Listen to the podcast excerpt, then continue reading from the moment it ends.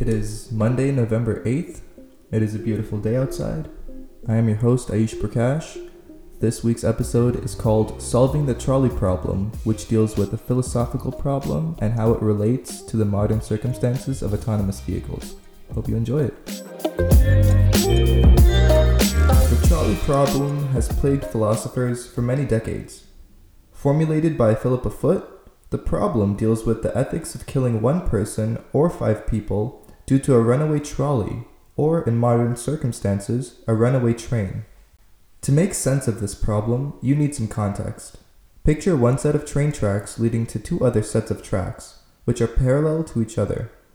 A switch changes the path of the train from one set of tracks to another. You are in control of the switch, which means you are in control of which set of tracks the train goes over.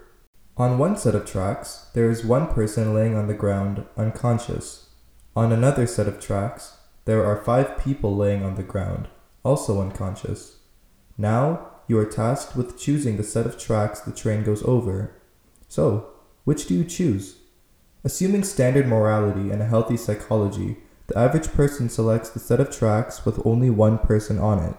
After all, killing one person is better than killing five people, to the average person. This is where the problem starts to unfold. Studies have shown that the choice of murder depends on the amount of people lying on the track.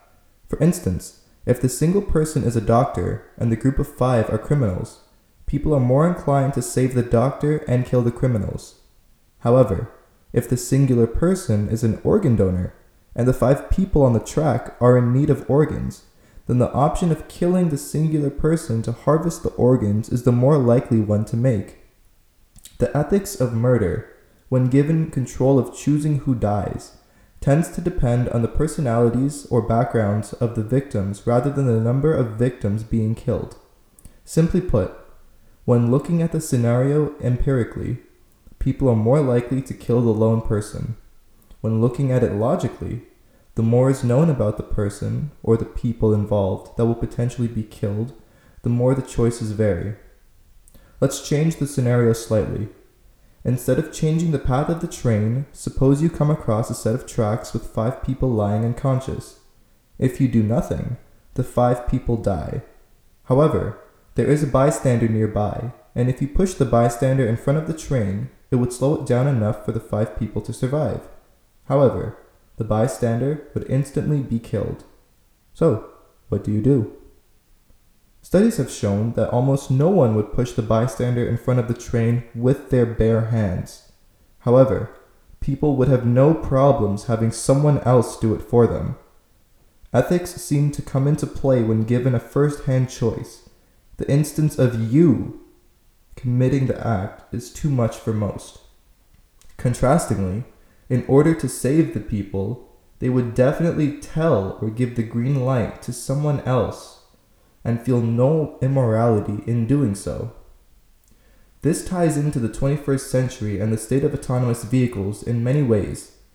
Autonomous vehicles have no ethics built into them. They are non sentient, non conscious autonomous machines in the form of a car. Thus, the programmers of the artificial intelligence systems inside of the vehicles are tasked with a choice similar to the trolley problem.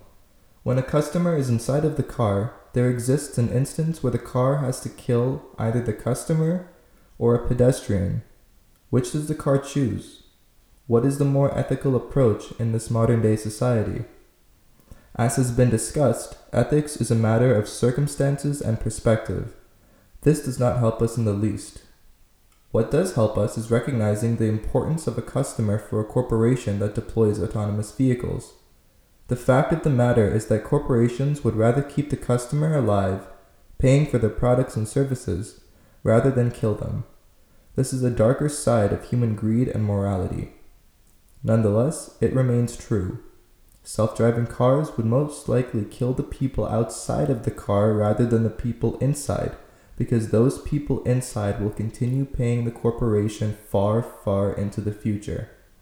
Expect to see many debates and controversial news articles about self driving cars killing pedestrians, pets, children, and smashing into vehicles, buildings, or other things, all in the name of saving the customer. The mentality that the customer comes first is going to plague ethicists and programmers as we transition into a world of driverless cars. But talking about the bad aspects of self driving cars paints a negative aura around the technology, which is not the point.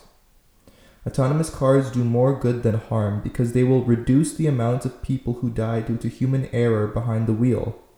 It will be vastly superior to any human driver and will save hundreds of thousands even millions of lives. It is going to be a bumpy ride to get the world fully transitioned to autonomous cars, although, once the transition is complete, humans will exist in a much safer society, able to travel to places safely and comfortably, all without touching a steering wheel.